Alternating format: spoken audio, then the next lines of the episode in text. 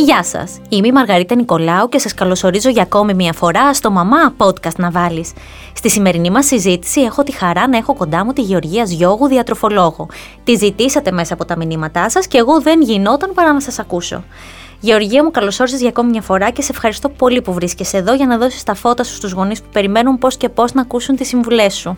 Γεια σας και από μένα. Σήμερα θα συζητήσουμε για τη διατροφή των παιδιών mm-hmm. και είμαι τόσο ενθουσιασμένη γιατί πάντα υπάρχουν τόσα πολλά να πούμε και ποτέ δεν μας φτάνει χρόνος. Έχεις τα δίκια σου κι εσύ. Λοιπόν, οι κίνδυνοι της ηχεία που σχετίζονται με τη διατροφή είναι γνωστοί. Είναι η παιδική υπαχυσαρκία, η τεριδόνα και άλλα. Είναι προβλήματα που πρέπει οι γονείς να τα αντιμετωπίζουν μέσα από τη διατροφή των παιδιών τους, σωστά; Είναι σωστό και φυσικά η διατροφή πέρα από το να αντιμετωπίσει αυτά τα προβλήματα έχει και προληπτικό ρόλο. Άρα λοιπόν και να μην εμφανιστουν άλλα προβλήματα στη μετέπειτα ζωή τους. Άρα λοιπόν τι πρέπει να περιέχει η διατροφή του παιδιού ώστε να παρέχει εκείνα τα θρεπτικά συστατικά που χρειάζεται για να έχει ομαλή και ψυχοκοινωνική ανάπτυξη; Καταρχάς, να πούμε ότι η διατροφή των παιδιών δεν διαφέρει ιδιαίτερα στις βασικές αρχές από τη δικιά μας. Που σημαίνει τι, πρέπει να περιέχει τα λαχανικά μα, τα φρούτα, γαλακτοκομικά περίπου τρεις μερίδες την ημέρα για να μπορούν να έχουν το απαραίτητο εσβέστιο που χρειάζεται για την ανάπτυξή τους. Mm-hmm. Καλής βιολογικής αξίας πρωτενη, που σημαίνει άπαχα κρέατα όσο γίνεται. Άρα λοιπόν όχι όχι παστά, έτσι, όχι κονσέρβες όσο γίνεται και αυτό. Ε, και φυσικά υδατάνθρακες ολικής αλέσεως, δηλαδή καλύτερα είναι να βάλουμε τα ολικής αλέσεως ζυμαρικά, καστανό ρύζι, αναποφλίωτο, ε, από τα λευκά, από τη λευκή εκδοχή τους. Ε, αντίστοιχα θέλουμε πολύ σπόρο ψωμάκι ή ολικής αλέσεως ψωμί, mm-hmm. πλούσιος σε φυτικές ίνες για την υγεία του πεπτικού. Άρα λοιπόν όπως βλέπουμε στις γενικές οδηγίες τους, είναι ό,τι είναι και για μας. Πιστεύεις ότι ο τρόπος ζωής των παιδιών και των εφήβων παίζει ρόλο σε ό,τι έχει να κάνει με τις, με τις επιλογές που κάνουν στο φαγητό τους; Είναι ένας φαύλος κύκλος ή τέλος πάντων είναι αλληλένδετα μεταξύ τους. Ναι. Δηλαδή, ένα παιδάκι που δεν γυμνάζεται, πολλές φορές δεν θα προσέχει τόσο και το φαγητο Ενώ ένα παιδί που γυμνάζεται, ίσως να φροντίζει και το φαγητό του περισσότερο. Ναι. Δηλαδή, μέσα από τη διαδικασία του αθλητισμού, νιώθουν τα παιδιά ότι φροντίζουν την υγεία τους, άρα έχουν στο μυαλό τους ότι, Ω, να προσέξω και το φαγητο Βέβαια, μιλάμε για ηλικίες που υπάρχει συνειδητότητα. Σε πιο μικρές ηλικίες ένα παιδάκι δεν έχει αντίληψη γύρω από το φαγητό, έχει να κάνει με το γονέα ναι. πόσο θα φροντίσει να είναι ε, έτσι ολοκληρωμένη η διατροφη Άρα λοιπόν ο αθλητισμός μας οδηγεί στο να θέλουμε να προσέξουμε και το φαγητό μας, αλλά αντίστοιχα όταν κάνουμε και αθλητισμό έχουμε και άλλες ανάγκες. Ναι. Άρα λοιπόν όταν έχουμε ένα παιδάκι μπροστά μας που θέλει να φάει λίγο παραπάνω, είναι καλό να φροντίσουμε να βάλουμε και τον αθλητισμό στη ζωή του, γιατί έτσι θα έρθει μια ισορροπία στις συνήθειές του. Καλές έτσι συνήθειες. Ακριβώς. Γνωρίζω ότι είναι σημαντικό αρχικά εμείς, αγωνεί, να δείχνουμε στο παιδί μας ότι το αγαπάμε και ότι το αποδεχόμαστε όπως έτσι είναι, για να έχει αυτοεκτίμηση και αυτοεπεποίθηση. Έτσι, ειδικά αν έχει παραπάνω κιλά. Ισχύει αυτό, ποτέ δεν θα σχολιάσουμε την εμφάνιση ενός Ε, πάντα θα προσπαθήσουμε το φαγητό να το δημιουργούμε σαν κίνητρο ε, για την υγεία του. Δηλαδή θα του πούμε φάε τα καρότα γιατί κάνουν καλό στα μάτια σου. Ναι. Ε, φάε τα αγουράκια ή τη σαλάτα σου για να δουλεύει το εντεράκι καλύτερα και να μπορείς να πηγαίνεις στο αλέτα πιο συχνά. Ε, άρα λοιπόν μέσα από αυτόν τον τρόπο δεν θα πούμε ποτέ φάει τη σαλάτα γιατί πρέπει να χάσεις ή γιατί έχεις κυταρίτιδα σε ένα κοριτσάκι στην εφηβεία. Γιατί ναι, με ναι, αυτόν ναι. τον τρόπο ε, δημιουργούμε μια σύγκρουση στο μυαλό του παιδιού ότι α, πρέπει να φάω αυτό γιατί δεν είμαι καλά εμφανισιακά. Ενώ θα πρέπει να καταλάβει ένα παιδί και να το χτίσουμε αυτό στο μυαλό του ότι πρέπει να φάμε σωστά για να είμαστε γεροί και δυνατοί και για να μην έχουμε αργότερα προβλήματα, προβλήματα. υγείας. Ε, είναι χαρακτηριστικό ότι δεν είναι μόνο οι γονείς στο περιβάλλον ενός παιδιού. Υπάρχουν πολλοί παράγοντες. Εγώ θα σας πω ένα δικό μου παραδειγμα τώρα. Όταν ήμουν στην εφηβεία, κάποια στιγμή είχα λίγο παραπάνω κιλάκια. Οπότε ήμουν και πιο τσουποτή. Διαλέγω ένα μαγιό σορτσάκι εκείνη την περίοδο, ήταν της μόδας. Και έχω τη θεία μου στην παραλία μου λέει: Γιατί πήρες μαγιό σορτσάκι φέτος; Ε, λέω: Γιατί έχω λίγο παραπάνω κιλά και δεν θέλω να. Μα το θέμα δεν είναι, λέει, να τα κρύψουμε, είναι να μην τα έχουμε. Αυτή λοιπόν η ατάκα σε ένα παιδί που είναι στην εφηβεία δημιουργεί πολλές συγκρούσεις μέσα του. Και σας πληροφορώ ότι ακόμη και τώρα το θυμάμαι και εκείνη την περίοδο όντως μου είχε δημιουργήσει θέμα και μετά πέρασα σε μια φάση του να υπερπροσέχω το φαγητό, ε, να κάνω στερητικά δεν θα το έλεγα, αλλά τέλος πάντων να θέλω να χάσω αυτά τα κιλά για να μην υπάρχει το περιθώριο να μου πει κάποιος κάτι τέτοιο. Κάτι τέτοιο.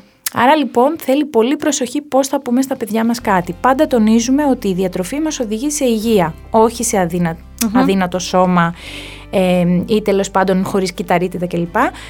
Διατροφή είναι Ίσον υγεία. Προάγει Τέλος. την υγεία. Ακριβώς. Τι πρέπει να προσέξουμε σαν γονείς για να βοηθήσουμε τα παιδιά να διατηρήσουν ένα κανονικό βάρος για την ηλικία και το ύψος που έχουν; Λοιπόν, σε ένα παιδάκι, ε, καταρχάς και εμένα όταν έρχονται στο γραφείο, δεν θα πω στο παιδάκι κάτσε και ζήσε το φαγητό σου, γιατί δεν είναι αυτό υπεύθυνο για τη μερίδα του, τουλάχιστον μέχρι την ηλικία των 10-12 ετών. Άρα λοιπόν φροντίζουμε εμείς να είμαστε το παράδειγμα για τα παιδιά. Όταν λοιπόν θέλουμε να φάει ένα παιδί σαλάτα, θα φάμε πρώτα εμείς. Όταν θέλουμε να φάει χόρτα βραστά, θα φάμε πρώτα εμείς. Ξεκινάμε λοιπόν και χτίζουμε τις συνήθειες για όλους μας και το παιδί θα τις υιοθετήσει. Σε ό,τι αφορά τη μερίδα, πάντα φροντίζουμε στο μυαλό μας να σερβίρουμε στο παιδί παιδική μερίδα. Ναι. Τι σημαίνει, θα ζυγίσουμε τη μερίδα του παιδιού; Όχι, υπάρχουν άλλοι τρόποι. Δηλαδή, το χαρακτηριστικό είναι η παλάμη. Η παλάμη του παιδιού στο σύνολο μαζί με τα δαχτυλάκια του και σε πάχος πάντα είναι οι ποσότητες πρωτεΐνης που χρειάζεται. Η χουφτίτσα του είναι ο υδατάνθρακας και δύο χουφτίτσες είναι τα λαχανικά ενδεικτικά. Αν το κάνουμε αυτό στο, μιά- στο μάτι μας θα δούμε ότι είναι μια πολύ μικρή μεριδούλα και πολλές φορές μπορεί να νιώσουμε ότι δεν είναι αρκετό. Είναι υπεραρκετό. Από, φυσικά, πάντα λαμβάνοντα υπόψη ότι όταν πάμε στον παιδίατρο, μας λέει ότι είναι στις καμπύλες του φυσιολογικό το παιδί στην ανάπτυξη, οπότε δεν υπάρχει λόγος να το ζωρίσουμε με το φαγητό. Ναι. Ε, Χτίζοντας αυτό, προσπαθούμε το παιδί μας να το εκπαιδεύσουμε το μισό του πιάτο να είναι πάντα η σαλατουλα Το 1 τέταρτο να είναι η πρωτεΐνη που αντιστοιχεί στην παλάμη και το άλλο 1 τέταρτο να είναι η χουφτίτσα των υδατανθράκων που αντιστοιχεί στην ενέργεια που θα χρειαστεί έτσι πιο αμεσα Αν λοιπόν αυτό υπάρχει καθημερινά σαν νοοτροπία, θα γίνει μάθημα για το παιδί, οπότε θα γίνει τρόπο ζωής. Και θα αναγνωρίζει κιόλας την ποσότητα την οποία Που πρέπει, να πρέπει έχει να μέσα στο φάει. πιάτο του. Σε ό,τι έχει να κάνει με τη διατροφή, τι να τρώει και τι να αποφεύγει ένα παιδί; Όλα μπορούν να υπάρχουν σε ένα πρόγραμμα διατροφής του παιδιού με μέτρο πάντα. Που σημαίνει τι; Ε, δεν θέλουμε ε, να χτίσουμε συνήθειες ούτε κακές ούτε ακραία καλές. Δηλαδή ένα παιδάκι όταν ζητάει καθημερινά γλυκό δεν θα πάμε να του το απαγορεύσουμε αλλά θα κάνουμε μια συμφωνία μαζί του. Τι θα κάνουμε; Θα του πούμε ξέρεις τι πρέπει να φας δύο φορές τη βδομάδα γλυκό γιατί αλλιώς θα χαλάσουν τα δόντια και θα χρειάζεσαι σφράγισμα, ας πούμε. Ε, έτσι λοιπόν ορίζουμε από πριν μέσα στη βδομάδα ποιες μέρες διαλέγει το παιδί να φάει το γλυκό του. Ιδανικά κάπως το σημειώνουμε ένα χαρούμενο έτσι ημερολόγιο στο ψυγείο, κάτι που να καταλαβαίνει και εκείνο ότι όχ, έφαγα δύο φορές, άρα δεν μπορώ να φάω άλλη παραπάνω. Χωρίς να σημαίνει ότι δεν θα κάνουμε υποχωρήσεις, γιατί μπορεί να τύχει ένα παιδικό πάρτι. Σίγουρα. Ε, να είμαστε μια περίοδο λίγο πιο χαλαρή στις γιορτές. Άρα λοιπόν θα βάλουμε ένα μέτρο σε όλα έτσι ώστε να καταλάβει ότι υπάρχει όριο και στο φαγητό. Όπως λέμε για τις, δια... για τις δραστηριότητες ότι πρέπει να βάζουμε ώρες στα παιδιά, Σίγουρα. κάπως έτσι είναι και το φαγητό. Από εκεί και πέρα και τα τηγανιτά χωράνε και όλα. Αλλά όπως είπα με μετρο και το βασικότερο είναι να είμαστε εμείς το παράδειγμα και πάλι. Βέβαια. Δηλαδή δεν μπορούμε να πούμε στο παιδάκι μη φας το, το γλυκάκι σου και εμείς να είμαστε με το γλυκό και να τρώμε. Χαρακτηριστικά επειδή ο άντρας μου λοιπόν έχει χτίσει τη συνήθεια του να θέλει να φάει κάθε μέρα κάτι γλυκό. Γιατί αυτό χτίστηκε από τη μαμά του, επειδή είχε δυναμία στα γλυκά και έβρισκε δικαιολογία. Έκανε ένα γλυκό, έδινε στο παιδί. Ε, του λέω, ξέρεις τι, προσπάθησε να μην το φας μπροστά στα παιδιά Ναι. και συνηθίσουν στην ιδέα ότι κάθε μέρα μπορώ να φάω κάτι γλυκό, γιατί μετά δεν θα μπορούμε να το ελέγξουμε. ελέγξουμε. Οπότε ο καημένος, μόλις κοιμηθούν το βράδυ, Το θα βράδυ. πάρει το γλυκό. Τότε τη τρώμε τη σοκολάτα όλοι οι γονείς, είναι. νομίζω το Στη βράδυ. χαλάρωση. Μιας και ανέφερες και τις δραστηριότητες, μπορείς να πεις μερικούς τρόπους αύξησης δραστηριότητας. Τι να κάνει ένα παιδί, όταν, και μιλάμε για τα παιδιά, όχι αυτά που έχουν ενεργό έτσι, μάλλον που έχουν ε, ενεργο, ε, ενεργή δραστηριότητα στη ζωή τους. Τα παιδιά τα οποία μπορεί να βαριούνται να περπατήσουν ενδεχομένω ή να δεν, ε, δεν κάθονται πολύ καιρό σε μια δραστηριότητα, δηλαδή μπορεί να γραφτεί το παιδί στον Τι στίβο μέθανε, και ναι. σε δύο μήνες να φύγει. Μετά να πάει για τα εκβοντό και σε άλλους δύο μήνες να φύγει. Τι μπορούν να Τι κάνουν μπορούμε τα παιδιά; να κάνουμε; Καταρχάς, ένα παιδάκι δεν μπορούμε να το κλείσουμε στο γυμναστήριο. Δηλαδή, πάντα, όπως θα ξέ, ίσως να ακούσουν και οι γονείς, προτείνουμε τον αθλητισμό. Γιατί πέρα από το να είναι δραστήρια σωματικά, εκεί υπάρχουν και άλλα θετικά, δηλαδή η πειθαρχία, αν το συμμετέχουμε σε ένα κοινωνικό σύνολο με ένα κοινό στόχο κλπ. Άρα, εγώ αυτό που προτείνω συνήθως σε γονείς είναι ένα άθλημα. Τη μία χρονιά μπορεί να είναι κολύμβηση, την άλλη το τέννη κλπ. Όταν ένα παιδάκι βλέπουμε ότι μέσα σε ένα μήνα ή ένα δίμηνο βαριέται, προσπαθούμε να καταλάβουμε αν είναι όντως βαρεμάρα ή αν έχει συμβεί καταρχάς κάτι εκεί που το αποτρέπει. Μπορεί κάποιος να του είπε, Ξέρεις, είσαι αργός στο κολύμπι. Ναι. Και αυτό να δημιουργεί μια άρνηση στο παιδί. Εμείς λοιπόν προσπαθούμε να κινητοποιούμε κάθε φορά που βλέπουμε ότι πέφτει η διαθεση να κινητοποιούμε το παιδί. Σίγουρα υπάρχουν παιδάκια που, για παράδειγμα, το ταλέντο τους μπορεί να είναι η ζωγραφική. Να μην είναι το να τρέξουν γρήγορα, γιατί υπάρχει μια προδιάθεση ναι. προς κάθε κλάδο. Αλλά πρέπει να βοηθήσουμε τα παιδιά να χτίσουν υγιεινές συνήθειες και το να έχουν σωματική δραστηριότητα ανήκει στι υγιεινέ συνήθειες για μακροπρόθεσμη υγεία δεν περιμένουμε να γίνουν πρωταθλητές και αυτό τους το εξηγούμε όποτε ναι. πέφτει η διάθεσή τους. Τους τονίζουμε ότι θα έχουν δυνατή καρδιά, για παραδειγμα ότι θα μπορούν να παίρνουν πιο μεγάλες ανάσες, ότι θα κολυμπάνε πιο γρήγορα το καλοκαίρι στην παραλία με τα άλλα ή ότι θα είναι εγώ, ας πούμε, τώρα είναι 3,5 το μεγάλο μου παιδάκι. Ναι. Θα ήθελα πάρα πολύ να ξεκινήσει η κολύμβηση για να νιώθω κι εγώ ασφάλεια όταν είμαστε στην παραλία, ότι ναι. ξέρει να κολυμπάει. Δεν είναι ότι δεν το υποπτεύει. Έχεις στο μυαλό σου ότι ξέρει να κάνει μια βουτιά παραπάνω, λίγο πιο χαλαρα Άρα λοιπόν προσπαθούμε να βάλουμε τον αθλητισμό από μικρή ηλικία για να γίνει τρόπο ζωής. Όταν εμείς βέβαια το παιδάκι μας κάνει ένα άθλημα, προσπαθούμε και εμείς να το στηρίξουμε όχι μόνο στα λόγια, αλλά και στην πράξη. Δηλαδή, αν μας δει εμάς ότι Ωραία, εσύ δεν θες να βγεις για περπάτημα. Εγώ όμως εκείνη την ώρα θα βγω και θα κάνω το περπάτημά μου γιατί θέλω να είμαι υγιη Μία, δύο, τρεις θα το κινητοποιήσουμε και μέσα από το δικό μας παράδειγμα το παιδί. Τα γλυκά. Α, ωραίο θέμα. Είναι τα αγαπημένο μου να ξέρεις. Ναι, ναι. Είναι αναπόφευκτα στις μικρές ηλικίες και σίγουρα όσες σπιτικές λιχουδιές και αν φτιάξουμε για τα παιδιά μας, σίγουρα θα ζητήσουν και τη σοκοφρετίτσα τους και τη σοκολατίτσα τους και τα, όλα αυτά τα σοκολατένια έτσι είδη και προϊόντα που μπορούμε να βρούμε στην αγορά. Αυτά που είναι πιο νόστιμα από τα δικά, από τα δικά μας, από αυτά που φτιάχνουμε ναι. συνήθως.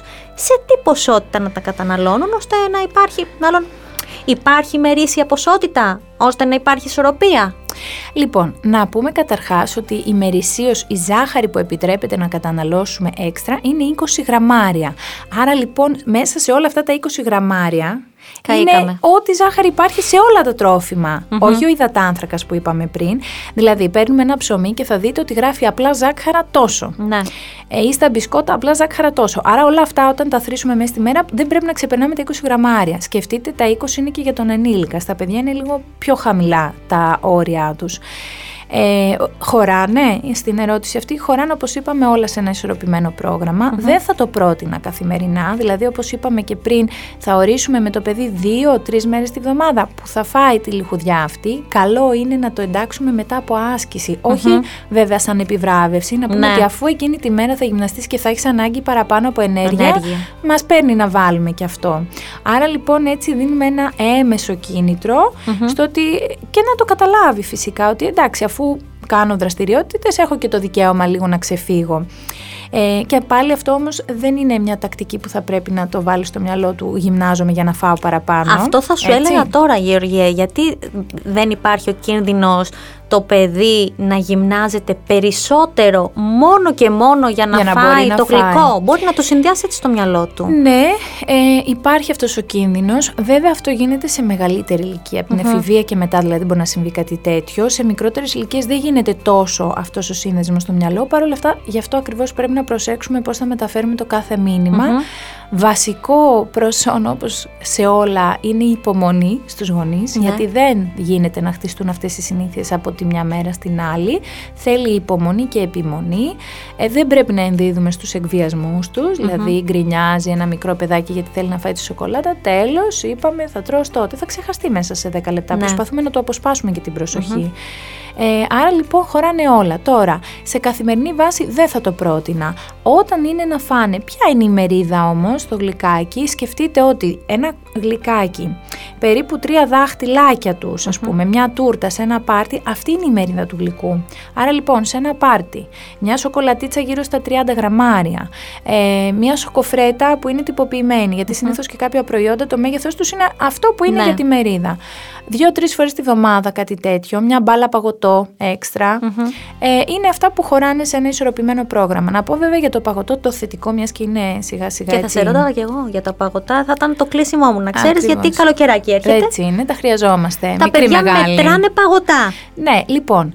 Οι μικρές ημεριδούλες, οι τυποποιημένες που λένε παιδικά, είναι μία μερίδα στη θέση ενός σνακ. Θα μπορούσε να είναι και πάνω από μια-δύο φορές τη βδομάδα, γιατί το παγωτό έχει θρεπτικά συστατικά, έχει και τα λιπαρά του, έχει και την πρωτενη του, έχει και τα ζάχαρα μεν πάντα υπολογίζοντας ότι μέσα στη μέρα δεν πρέπει να ξεφύγεις σε συνολικά ζάχαρα. Δηλαδή το εντάσσουμε μεν, αλλά έχουμε στο μυαλό μας να μην είναι μια πολύ φορτωμένη μέρα. Όταν το θέλει πιο συχνά ή σε πιο μεγάλη ποσότητα, αντικαθιστά γεύμα. Άρα μπορούμε να του πούμε ότι ξέρεις, αν φας μια μεγάλη μπάλα παγωτό το βράδυ, δεν χρειάζεται να φας βραδινό. βραδινό.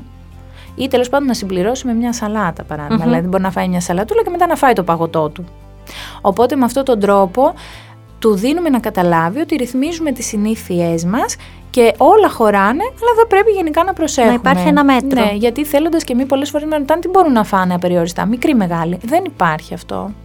Τι ωραία θα ήταν να υπήρχε ήταν κάτι πολύ που καλά. να φάμε περιόριστα. Και που να μας κάνει άπλετα καλό. Δηλαδή, σκεφτείτε ότι και μέχρι το νερό, που δεν έχει θερμίδες, δεν ναι. επηρεάζει το βάρος μας. Αν ξεφύγουμε σε ποσότητα, παθαίνουμε υπονατριεμία. Είναι αρνητικό για το σώμα. Ναι. Άρα λοιπόν, ακόμη και σε αυτά που μας κάνουν καλό, πρέπει να υπάρχει ένα μέτρο. Νερό. Νεράκι. Νερό. Πόσο νεράκι να πίνουν τα παιδιά, για εμάς ξέρουμε, το έχουμε δει, το έχουμε διαβάσει, το ξέρουμε. Πίνουμε νερό οι ενήλικες, τα παιδιά.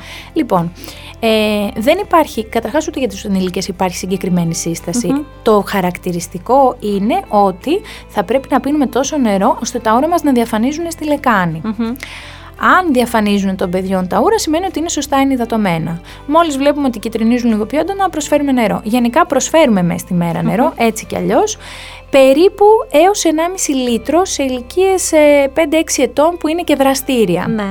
Υπάρχει θεωρία ότι ανάλογα μία θερμίδα καταναλώνουμε ένα ml νερού χρειαζόμαστε για να γίνει σωστά η λειτουργία του σώματος. Αλλά τώρα επειδή δεν είμαστε πάντα με το θερμιδόμετρο, ε, ούτε θα κάτσουμε στο παιδί να δεν έχουμε εικόνα ίσως στο σχολείο τι γίνεται κλπ. Προσπαθούμε να του παρέχουμε νερό μέσα στη μέρα έτσι ώστε να ενυδατώνεται. Όταν μας ζητάει γλυκάκι καμιά φορά, πρέπει πρώτα να του δίνουμε νερό. Γιατί τα σημεία του εγκεφάλου που ενεργοποιούνται στην αφυδάτωση είναι πολλές φορές παρόμοια με αυτά που επιζητάνε Άρα λοιπόν δίνουμε νερό στα παιδιά μας πρώτα και μετά προσφέρουμε φαγητό. Κάτι ακόμα να πω σε αυτό το σημείο. Όταν ένα παιδί είναι μέσα στο σπίτι και δεν έχει και πολλές δραστηριότητες, πολλές φορές τρώει από ανία ή από βαρεμάρα. Ναι. Δηλαδή, πολλά παιδάκια μου το λένε στο γραφείο αυτό ότι λέω πεινούσες, γουργουρίζει η κυλίτσα σου. Μπα, όχι, μου λέει, βαριόμουν δεν είχα τι να κάνω και ήθελα να φάω κάτι. Άρα λοιπόν προσπαθούμε στο παιδί όταν μας ζητάει κάτι να το ρωτήσουμε. Πεινάει, πονάει η κυλίτσα, πεινάει, γουργουρίζει ή δεν έχεις τι να κάνεις. Ε, ανάλογα με τις απαντήσεις θα χτίσουμε και εμείς ε, την καθοδήγησή μας. Βέβαια είναι πολύ πονηρά τα παιδιά, οπότε μόλις καταλάβουν ότι αυτή η ερώτηση, η σωστή απάντηση είναι γουργουρίζει κοιλιά, θα το λένε συνέχεια. Θα το λένε συνέχεια. Ε, εκεί λοιπόν θα τους λέμε ότι αφού πεινάς, θα φας πρώτα δύο-τρία αγκουράκια, ή καροτάκι, γιατί αυτά θα σου καλύψουν την πείνα και μετά συζητάμε τι άλλο θέλεις. Οπότε εκεί θα καταλάβουμε αν όντως αν... πεινάνε ή όχι. Αυτό θα σε ρώταγα τι κάνουμε, οπότε μου απάντησες σε αυτή την ναι. ερώτηση. Και κλείνοντας, θες να δώσεις μία-δύο συμβουλές στους γονείς που μας ακούνε σε ό,τι έχει να. γύρω από την παιδική τυριοτροφή, τι να προσέχουν. Λοιπόν, Οπωσδήποτε καθημερινά τα λαχανικά μας. Δύο με τρεις μερίδες φρούτων και δύο με τρεις μερίδες γαλακτοκομικών. Δηλαδή ένα ποτήρι γάλα, ένα γιαούρτι και μια φετατήρι είναι υπέρ Την πρωτενη όσο γίνεται άλυπη, εφόσον θα έχουμε τα τοστά και το ψωμάκι να είναι ολική αλέσεω και αν είναι το αλαντικό, καταρχάς αν μπορούμε βάζουμε κοτόπουλο που μας έχει περισσέψει αντί για αλαντικο Και αν πρέπει να βάλουμε αλαντικό γιατί μας λύνει τα χέρια, θα διαλέξουμε ένα που να μην έχει μέσα πρόσθετα. Και το τελευταίο και πολύ σημαντικό, που μπορεί να το ακούσουν οι γονείς και να φανεί περίεργο, όχι αλκοόλ στα παιδιά. Δεν μου ακούγεται περίεργο να ξέρεις. Θα μου πεις ναι. τώρα γιατί. Γιατί έχω ακούσει πολλά παραδείγματα σε 12χρονα. Οπότε ναι, ε, θα, συμφωνήσω κι εγώ σε ναι, όχι αλκοόλ και μάλιστα αν δούμε ότι είναι σε ένα παιδικό, παιδικό δηλαδή εφηβικό ας το πούμε, mm-hmm. 12 ετών, εγώ νιώθω ότι είναι ακόμη παιδάκια. Είναι παιδιά ακόμη. Ναι. ναι. Μπορεί να πηγαίνουν πρώτη γυμνασίου Δευτέρα, αλλά είναι 12-13 όχι είναι αλκοόλ. Γιατί όμως, ε, είναι το κομμάτι του ότι το αλκοόλ αρχικά προκαλεί φθορά στα εγκεφαλικά Μειώνει τις αντιδράσεις. Άρα λοιπόν όταν σε ένα παιδί προσφέρουμε από αυτή την ηλικία αλκοόλ, πέραν του ότι δεν θα έχει μέτρο αργότερα και πολλές φορές ε, το αλκοόλ συνδέεται με αλκοολισμό, ενώ σε μικρές ηλικίες. Ε, θα του μάθουμε ότι ε, με αυτόν τον τρόπο δεν φροντίζει τον εαυτό του, ότι έχει το περιθώριο να χαλαρώνει, βρίσκει τη δικαιολογία, έκανε εκείνο το λάθος γιατί είχα το αλκοολ Και το διατροφικό κομμάτι μετά να πούμε ότι ανήκει στις ε, κενές θερμίδες, δηλαδή δεν παρέχει θρεπτικά συστατικά. Δεν προσφέρει κάτι. Ε, και φορτώνεται θερμίδες, οπότε πολλές φορές μπορεί να κάνουμε, θα δούμε ότι ένας άνθρωπος που καταναλώνει αλκοόλ, πόσο μάλλον από μικρή ηλικία, έχει και πιο έντονο κοιλιακό λίπος και ενδοσπλαχνικό και λιπόδες ύπαρ. Άρα λοιπόν ανήκει στο κομμάτι του να αποφύγουμε και παθήσεις αργότερα. Και μιας και είπαμε για τις κενές θερμίδες, ε, να πούμε ότι αποφεύγουμε και τους χυμούς και τα αναψυκτικά. Άρα ναι. λοιπόν και αυτά με μέτρο, ίσως σε κάποια γενέθλια δεν τα έχουμε ιδανικά μέσα στο σπίτι μας. Και όταν λέμε και χυμούς, πολλές φορές μου λένε πίνει φρέσκο χυμό κάθε μέρα. Άρα λοιπόν παρέχουμε καθημερινά ένα φρέσκο χυμό που θέλει δύο-τρία φρούτα για να φτιαχτεί, που δεν παίρνει τις φυτικές ίνες γιατί πολλές φορές τα σουρώνουν οι γονείς. Άρα λοιπόν του παρέχουμε απλή φρουκτόζη, που έχει χάσει και σε ένα βαθμό τις βιταμίνες. Βάζουμε λοιπόν τα φρούτα ολόκληρα και όχι σε χυμούς. Τι ωραία που μου τα και σήμερα, Γεωργία μου. Σε ευχαριστώ πάρα πολύ, πραγματικά, και για τις συμβουλές που έδωσες στις φίλες μας, αλλά και στους φίλους μπαμπάδες που μας ακούνε. Εγώ ευχαριστώ για την πρόσκληση. Ε, να πούμε ότι το καλοκαίρι είναι μια εποχή που μπορούμε να είμαστε να πάμε στην παραλία, να είναι και τα παιδιά δραστήρια. Οπότε να μην καθόμαστε μέσα. Ήδη έχουμε φάει αρκετή κλεισούρα τα τελευταία χρόνια. Σωστά. Άρα λοιπόν κινούμαστε και εμείς και τα παιδιά για να έχουμε έτσι μια ισορροπία στη ζωή μας. Εγώ πριν σας αποχαιρετήσω θα σας πω ότι όπως και με πολλά άλλα πράγματα έτσι και με τη διατροφή τα παιδιά κάνουν ό,τι κάνουν και οι γονείς τους. Γι' αυτό αντί να δίνετε εντολές και συμβουλές στα παιδιά σας τι να φάνε, τι να μην φάνε, πόσο γυμναστούν, πόσο όχι, κάντε οι ίδιοι ό,τι θέλετε να κάνουν εκείνα. Φάτε γυνά, περπατήστε μαζί τους γύρω το, τε, το τετράγωνο τέλος πάντων από το σπίτι, ψωνίστε μαζί λαχανικά και φρούτα, φτιάξτε σμούθις και αν χρειαστεί να αλλάξετε, να αλλάξετε εσείς τη διατροφή σας για να γίνετε παράδειγμα, κάντε το. Είμαι η Μαργαρίτα Νικολάου και σε αυτό το σημείο ολοκληρώθηκε η συζήτηση που είχαμε με τη διατροφολόγο Γεωργίας Γιώγου. Εσείς, αν θέλετε να ακούσετε podcasts που σχολιάζουν την επικαιρότητα και φιλοξενούν θέματα για ό,τι συμβαίνει γύρω μας, δεν έχετε παρά να ρίξετε μία ματιά στο podcastmedia.gr. Εκεί θα βρείτε και όλα τα δικά μας podcasts. Σας ευχαριστούμε που ήσασταν μαζί μας για ακόμη μία φορά και ανανεώνουμε το ραντεβού μας για την επόμενη εβδομάδα στο Μαμά Podcast να βάλεις. Γεια σας!